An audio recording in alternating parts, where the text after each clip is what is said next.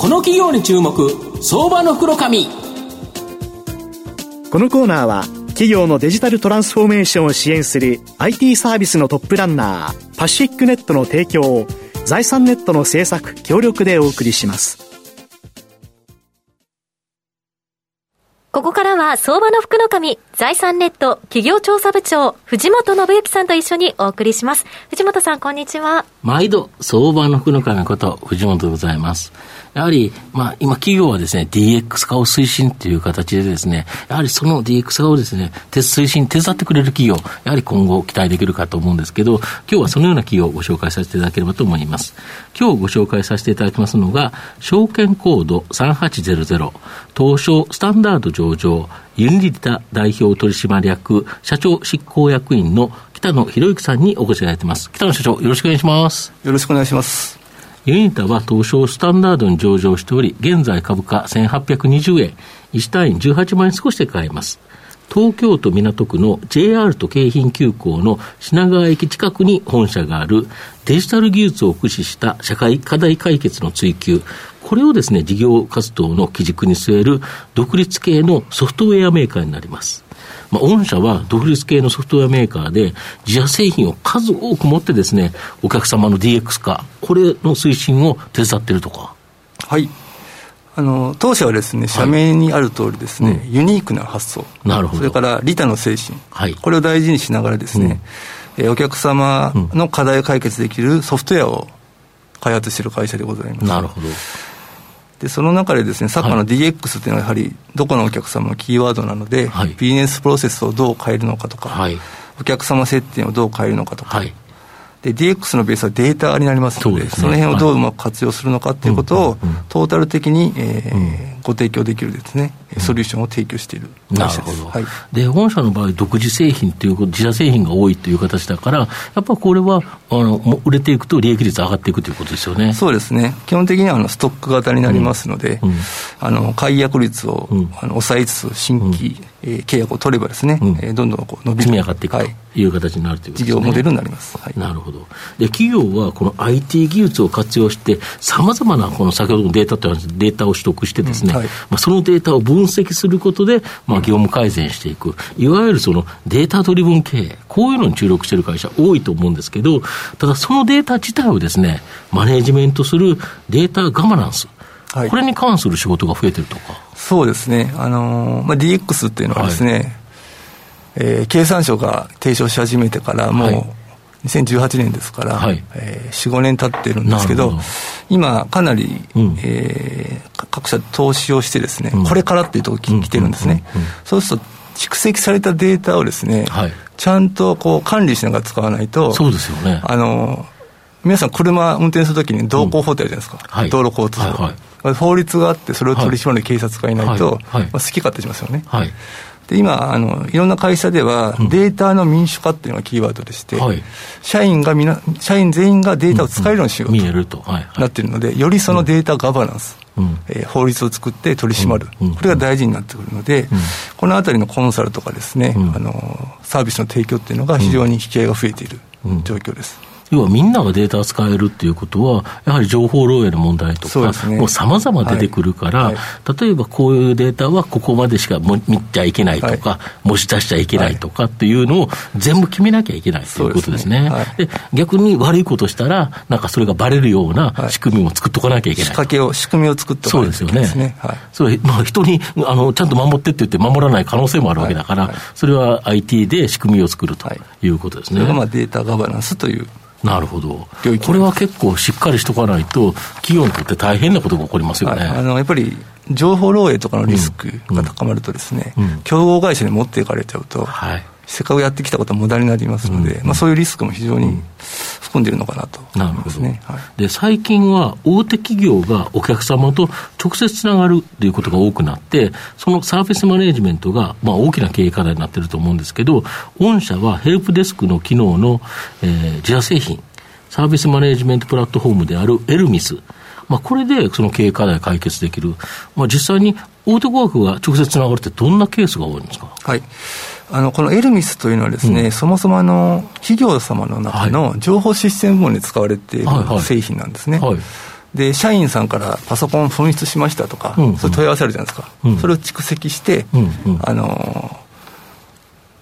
サービスを改善することであの自分たちのあのなんですかね、うん、あの効果を可視化するようなことで使われてたんですけども、これそのものがですね今、DX で、例えば製造業さんがさあのサービス型に切り替わってますよね、ね、トヨタさんが均等やったりとか、はい。はい、ああなってくると、お客様とのつながり方が変わってくるじゃないですか。ああ、なるほど、今ディーラー通さずにつながる。ディーラーを通して車を売ってて、はい、トヨタはあくまで製造してただけっていう形なのが、まあ、確かにあのサブスクで貸すっていう形になると、トヨタから借りるという形になるから。トヨタさんの中に今度、そのサービスデスクを作らなくちゃいけないよねってなるので、これは企業内の上司じゃなくて、事業部門が作らないといけないですね。なるほど、はいはい、どんどんそういう DX が進むと、サービスデスクを作ろうっていう動きが非常に活発化してまして、ここであのそのエルミスというのが情報、情報システムではないところで、なるほど。あの採用が増えていると。実態ですね、はい、とすると、企業はお客様との接点ができて、そうするとそこに対してそれを管理するっていう形が必要だから、はい、まあ、エルメスを使って、まあ、うまく管理していくっていう感じなんですか？そうです。管理をしながら、お客様の満足度を向上して、解約を防止する。ここまでやらないとサブスクは成り立たない、ね、なるほど、はい、そっか。で、そのデータを全部取っておけば、はい、解約された人が例えばこういうことが起こったと、こういうことをしちゃうと、解約される可能性が高まると。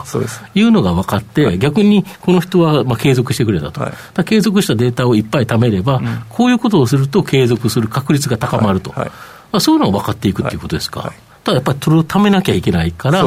で、ね、しかも分析しなきゃいけない。だからやっぱり IT の力を使ってということですか？はい、なので、先ほどのエルミスと、最初の話はデータガバナンスっていうのがつながってます。なるほど、なるほど。はい。そうですね、はい、結局、企業はさまざまなところでデータを取って、まあ、それをうまく活用していく、はい、やっぱそこではインジタのいっぱいの製品が使われると、はい、まあ、御社としてはプラスということですよね。ね。なるほど御社の今後の成長を引っ張るもの、改めて教えていただきたいんですが、はい、あの今ご説明した通りですね、うん、あの DX の投資に対する、はい、データのアプローチ、はい、データとあと、うん、IT サービスのマネジメントのアプローチから、DX を、